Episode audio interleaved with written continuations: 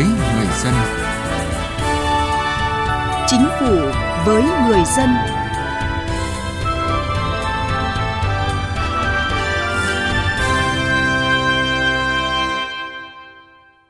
Xin kính chào quý vị và các bạn. Thưa quý vị, TikTok hiện là một trong những nền tảng thu hút sự quan tâm của giới trẻ. Theo thống kê, lượng người dùng TikTok tại Việt Nam đang đứng thứ 6 trên thế giới, trong đó có 4 triệu người dưới 18 tuổi dùng mạng xã hội.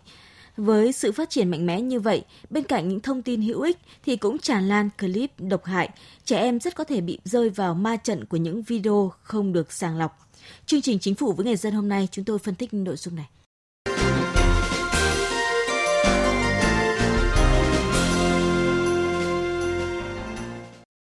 Thưa quý vị và các bạn, mỗi video chỉ khoảng vài chục giây nhưng sức truyền đạt thông tin, hình ảnh bắt mắt, nhạc nền hay khiến TikTok đang là một trong những ứng dụng phổ biến nhất trên thế giới. Bên cạnh các clip hướng dẫn kỹ năng sống, phản ứng tình huống rất hữu ích, ứng dụng này ẩn chứa không ít sản phẩm độc hại, nhảm nhí, có nội dung tiêu cực, không phù hợp với lứa tuổi thanh thiếu niên, nhất là trẻ em. Chặn đầu xe container, thử thách bất tỉnh, lướt TikTok, không khó để chúng ta bắt gặp những video gây nguy hiểm như vậy.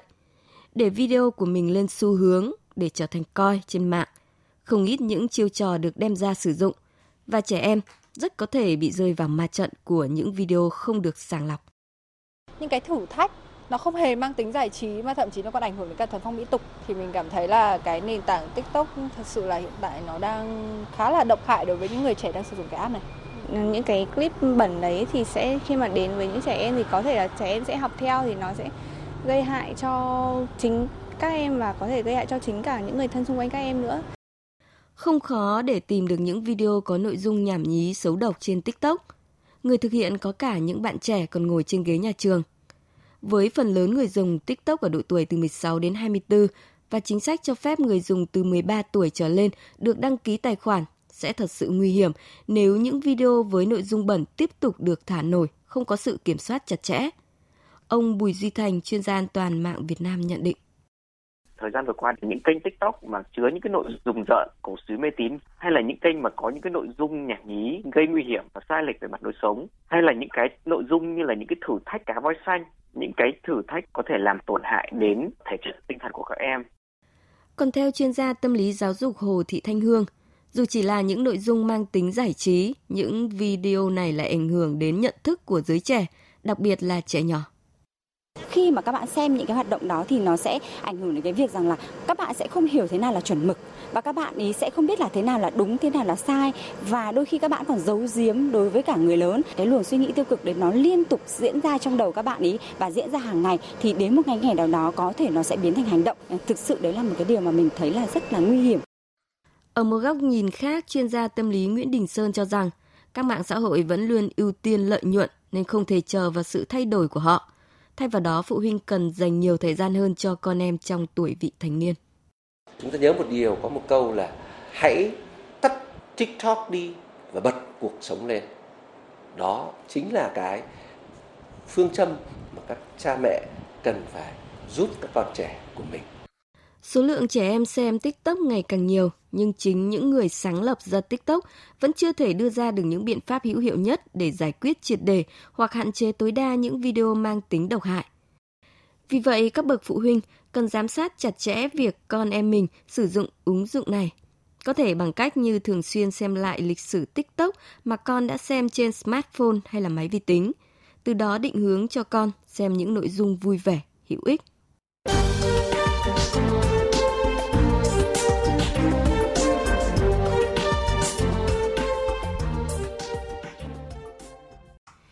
Thưa quý vị và các bạn, như chúng tôi vừa đề cập, người xem TikTok bên cạnh thông tin hữu ích thì cũng có mặt trái để người xem dễ bị lôi cuốn, dụ dỗ làm theo những clip có thể gây hại cho chính bản thân. Ví dụ như trào lưu thử thách đồng xu. Với thử thách này, các clip hướng dẫn cách dùng đồng xu thả vào khe hở được tạo ra giữa sạc điện thoại và ổ điện để tạo ra tia lửa. Hành động này hết sức nguy hiểm, nhất là với trẻ em, sẽ dễ bị điện giật nếu thực hiện theo hay thử thách uống thuốc dị ứng gây ảo giác, thậm chí khiến người làm theo có thể bị đi cấp cứu vì dùng quá liều. và còn rất nhiều những trào lưu thử thách nguy hiểm, các nội dung xấu độc khác mà không chỉ trẻ em, ngay cả người lớn cũng có thể gây hại cho bản thân. Trong thời gian mới xuất hiện ở nước ta năm 2019, à, khi TikTok chỉ cho đăng tải clip ngắn từ 1 đến 3 phút thì nhiều người còn dành hàng tiếng đồng hồ để chỉnh sửa các clip của mình sao cho phù hợp nhất với thời lượng à, được phép đăng tải. Điều này thì dẫn tới tình trạng là nhiều clip dài trên mạng xã hội khác được lấy lại, cắt ghép và chỉnh sửa dẫn tới hiểu nhầm, sai lệch về nội dung. Điển hình là trong một vụ việc cách đây hơn một năm khi YouTuber Thơ Nguyễn đăng một clip được chia làm 3 phần với tên gọi là Xin vía học giỏi đã gây phản ứng dữ dội từ cộng đồng. Từ hình ảnh cho đến nội dung trong cả ba clip ở trên TikTok này đều không phù hợp với trẻ em, thậm chí là còn cổ suý cho tình trạng mê tín dị đoan. Ông Nguyễn Minh Đức, giám đốc điều hành công ty cổ phần an toàn thông tin Xoay Radar cho biết như sau. Tôi nghĩ rằng là ngoài vấn đề về an toàn thông tin, cái vấn đề lớn nhất ở đây là chúng ta đặc biệt là trẻ nhỏ có thể sẽ bị nghiện các cái thiết bị kết nối internet hoặc là thiết bị mạng thì nó sẽ dẫn đến các cái vấn đề về tâm lý và sức khỏe một số vấn đề mà gây ra lo lắng đó là thứ nhất là lạm dụng chơi game bỏ bê việc học tiếp theo là có thể bị mải mê sống ảo trên mạng xã hội và có thể ảnh hưởng đến sức khỏe vì sử dụng điện thoại nhiều quá và dẫn đến là có thể không tốt cho mắt và ảnh hưởng đến ờ, thần kinh Thưa quý vị, khi dành quá nhiều thời gian để xem các clip đăng tải trên TikTok hay là các ứng dụng mạng xã hội khác thì người dùng có thể bị ảnh hưởng tới sức khỏe tâm thần. À, đặc biệt là với trẻ em dưới 18 tuổi khi chưa có khả năng tạo nên sức đề kháng tự bảo vệ mình. Nghiên cứu của Bệnh viện Nhi Trung ương thì đã cho thấy là gần 56% số bệnh nhi đến khám chuyên khoa sức khỏe tâm thần là học sinh từ 10 cho đến 19 tuổi, có dấu hiệu sang chấn tâm lý hay còn gọi là stress. Dấu hiệu trầm cảm gặp nhiều nhất ở trẻ từ 14 cho đến 17 tuổi. Ông Nguyễn Đức Tuân, Giám đốc Trung tâm ứng cứu khẩn cấp không gian mạng quốc gia, Cục An toàn Thông tin, Bộ Thông tin và Truyền thông có những cảnh báo tiếp cận cũng như là sử dụng internet nhiều cũng kéo theo những cái nguy cơ rủi ro vô cùng lớn như là bị lộ lọt thông tin rồi bị lừa đảo đánh cắp dữ liệu rồi ờ, bị dụ dỗ lôi kéo rồi bị tiếp cận cái thông tin giả mạo. Nhưng mà riêng đối với trẻ em, đối tượng được coi là yếu thế và chưa được trang bị nhiều các kỹ năng tự bảo vệ thì có năm cái nhóm nguy cơ chính nhất là trẻ tiếp cận thông tin, nội dung độc hại như là bạo lực, thiếu dâm và việc này dẫn tới là làm lệch lạc suy nghĩ cũng như là ảnh hưởng đến cái sự phát triển lành mạnh của trẻ. Thứ hai là trẻ bị phát tán những cái thông tin, những cái nội dung riêng tư, các thông tin cá nhân. Thứ ba nữa là trẻ bị nghiện internet, tham gia vào những cái nội dung vô bổ trên môi trường internet. Thứ tư nữa là trẻ có thể bị bắt nạt trực tuyến. Nghiêm trọng hơn cả là trẻ có thể bị lôi kéo dụ dỗ bị lừa đảo, bị ép buộc tham gia vào những hoạt động vi phạm pháp luật, thậm chí là có thể bị xâm hại tình dục. Trước thực tế này, theo Hiệp hội An toàn Thông tin Việt Nam, cần phải tổ chức thực hiện thêm nhiều sáng kiến giúp cho trẻ em đảm bảo an toàn thông tin khi tham gia các mạng xã hội nói riêng và tham gia môi trường số nói chung. Ông Ngô Tuấn Anh, Phó Chủ tịch Hiệp hội An toàn Thông tin Việt Nam nhấn mạnh. Tham gia vào môi trường Internet, đấy là một cái điều khách quan. Chúng ta không thể thay đổi được. Do vậy, phải có cái cách tham gia thông minh nhất, an toàn nhất. Thay vì cái chuyện chúng ta lại ngăn cản, chúng ta cấm đoán con tiếp xúc và sử dụng những cái công cụ để nâng cao cái hiệu suất trong học tập giải trí thì chúng ta nên có cách thông minh. Có nghĩa là chúng ta phải trang bị các cái kiến thức các cái kỹ năng để cho con cái cũng như phụ huynh nhận biết được đâu là nội dung tốt đâu là nội dung không tốt đâu là những cái thông tin có thể dẫn đến là những hành vi lừa đảo và đâu là những cái kiến thức những cách thức để cho chúng ta có thể bảo vệ mình khi chúng ta tham gia vào môi trường internet kể cả những cái kiến thức cơ bản về an toàn thông tin mạng cái kiến thức về pháp luật để cho sau này tham gia vào môi trường mạng thì cũng hình thành cái ý thức tuân thủ pháp luật cũng theo Hiệp hội An toàn Thông tin Việt Nam thì cách tốt nhất là trang bị cho trẻ các kiến thức, kỹ năng, công cụ cần thiết à, khi tham gia mạng xã hội TikTok nói riêng và các mạng xã hội nói chung. Người dùng mạng xã hội thì cần hiểu rằng tất cả các nguồn thông tin được đưa lên mạng rất khó có thể phân biệt đâu là tin đúng, đâu là tin sai sự thật, đâu là tin nhằm mục đích để lừa đảo. Vì vậy, à, thông tin này chỉ nhằm mục đích để giải trí và tham khảo Mặc dù mạng Internet đem lại sự kết nối cho người sử dụng khi tham gia vào các mạng xã hội, các diễn đàn, nhưng bất cứ khi nào có ý định chia sẻ thông tin cá nhân, hình ảnh của mình, người sử dụng cần biết rằng các thông tin này có thể sẽ trở thành mối đe dọa với chính họ trong tương lai. Bởi vì với đặc tính vĩnh viễn trên mạng xã hội sẽ khiến các thông tin, ảnh hay clip lên mạng đó tồn tại vĩnh viễn, hay mạng xã hội còn có đặc tính công khai và ẩn danh nên chỉ cần đăng một thông tin nào đó lên TikTok thì tính công khai sẽ khiến thông tin lan truyền rất nhanh. Thậm chí là ở bên kia bán cầu thì người khác cũng có thể có được những cái thông tin như thế này. hoặc đặc tính ẩn danh cũng có thể khiến cho người sử dụng mạng xã hội bị mắc bẫy kết bạn với những kẻ cố tình muốn giấu đi danh tính để lừa đảo hoặc là có ý đồ xấu hơn là bắt nạt hoặc là xâm hại. Và do đó khi sử dụng mạng xã hội TikTok hay bất cứ mạng xã hội nào thì người dùng à, không nên đăng tải hay chia sẻ những thông tin sai sự thật, không xem những quảng cáo, những vấn đề chưa được kiểm duyệt về nội dung.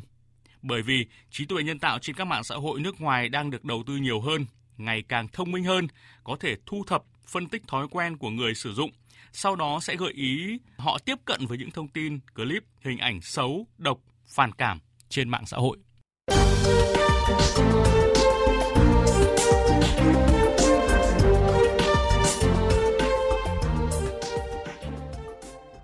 Thưa quý vị, những video xấu độc trên TikTok ảnh hưởng đến cả tâm sinh lý của trẻ nhỏ. Tuy nhiên, nếu biết tận dụng kết nối những điểm tích cực thì đây cũng là một kênh giáo dục học tập lý tưởng cho trẻ. Phần cuối chương trình hôm nay, mời quý vị tìm hiểu về trào lưu dạy học qua TikTok, trào lưu mới đang được nhiều trẻ em đón nhận.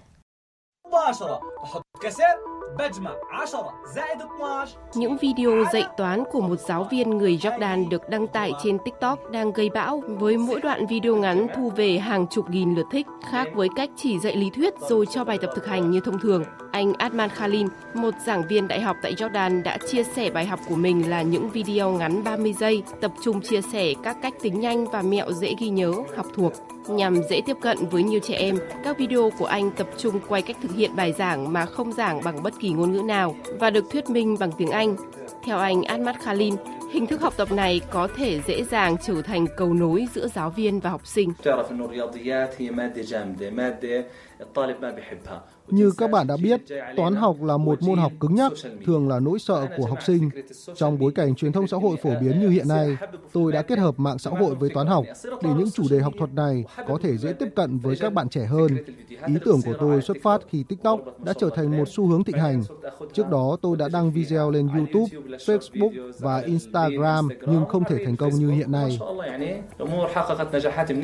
Do không có áp lực về thời gian, gò bó trong lớp học hay tốn thời gian để học thuộc lòng lý thuyết, cách giảng dạy của anh Ahmad Khalil đã nhanh chóng thu hút được sự ủng hộ của các bạn trẻ. Đôi khi, kênh TikTok của anh Khalil cũng đăng tải các thử thách như ai tính nhanh nhất, áp dụng các công thức mà anh đã giảng dạy để đổi mới giờ học. Lai Diab, một học sinh theo học các giờ học trên TikTok cho biết. Hầu hết giáo viên trên lớp sử dụng cách dạy bắt học thuộc và không phát triển bài học bằng những phương pháp và ý tưởng mới. Giáo viên Adman Khalid đã trình bày một ý tưởng mới, phát triển nó, giúp chúng tôi đổi mới tư duy làm bài. Anh ấy cung cấp cho chúng tôi nhiều cách mới để giải một bài tập. Giờ đây, tôi có thể dễ dàng làm được những bài tập khó. Tôi và bạn bè trước đây thường đá bóng hoặc xem một bộ phim truyền hình dài tập để giải trí. Bây giờ, chúng tôi giải trí bằng cách giải các bài toán học. Hồi năm ngoái, một nam sinh Mỹ 16 tuổi cũng đã nổi như cồn trên mạng xã hội chỉ sau một video dạy toán dài một phút trên TikTok. Alexi đang theo học tại một đại học dự bị ở khu vực Brock, New York, Mỹ và sở hữu thành tích học tập đáng nể với điểm trung bình ở mức tuyệt đối 4.0.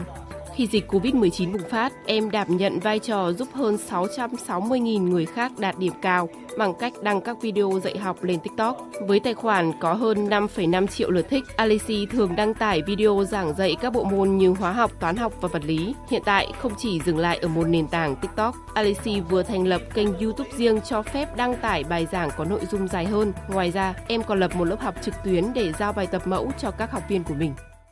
Thưa quý vị, nội dung quý vị vừa nghe cũng đã kết thúc chương trình Chính phủ với người dân hôm nay. Chương trình do biên tập viên Thu Thảo biên soạn. Cảm ơn quý vị đã quan tâm theo dõi. Nhà tôi thuộc hộ cận nghèo, con trai tôi 19 tuổi đi trộm cắp đồ của người khác và hiện đang bị tạm giam. Xin hỏi quy định trợ giúp pháp lý miễn phí dành cho những diện người nào và cần liên hệ đến đâu để được trợ giúp pháp lý? Thưa bác, hiện nay nhà nước có chính sách trợ giúp pháp lý miễn phí cho những người thuộc diện sau đây người bị buộc tội thuộc hộ cận nghèo, người có công với cách mạng, người thuộc hộ nghèo, trẻ em, người dân tộc thiểu số cư trú ở vùng có điều kiện kinh tế xã hội đặc biệt khó khăn, người bị buộc tội từ đủ 16 tuổi đến dưới 18 tuổi.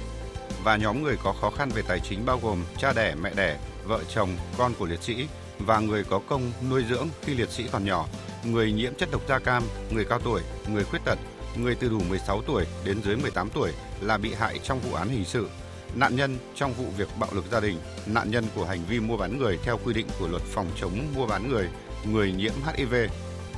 Bác vui lòng liên hệ đến Trung tâm trợ giúp pháp lý nhà nước tỉnh, thành phố hoặc tổ chức tham gia trợ giúp pháp lý để biết thêm thông tin. Bác có thể truy cập danh sách tổ chức thực hiện trợ giúp pháp lý trên cổng thông tin điện tử của Bộ Tư pháp moj.gov.vn, trang thông tin điện tử của Sở Tư pháp địa phương, hoặc gọi về Cục trợ giúp pháp lý Bộ Tư pháp theo số điện thoại 024 6273 9631 để được cung cấp thông tin liên hệ.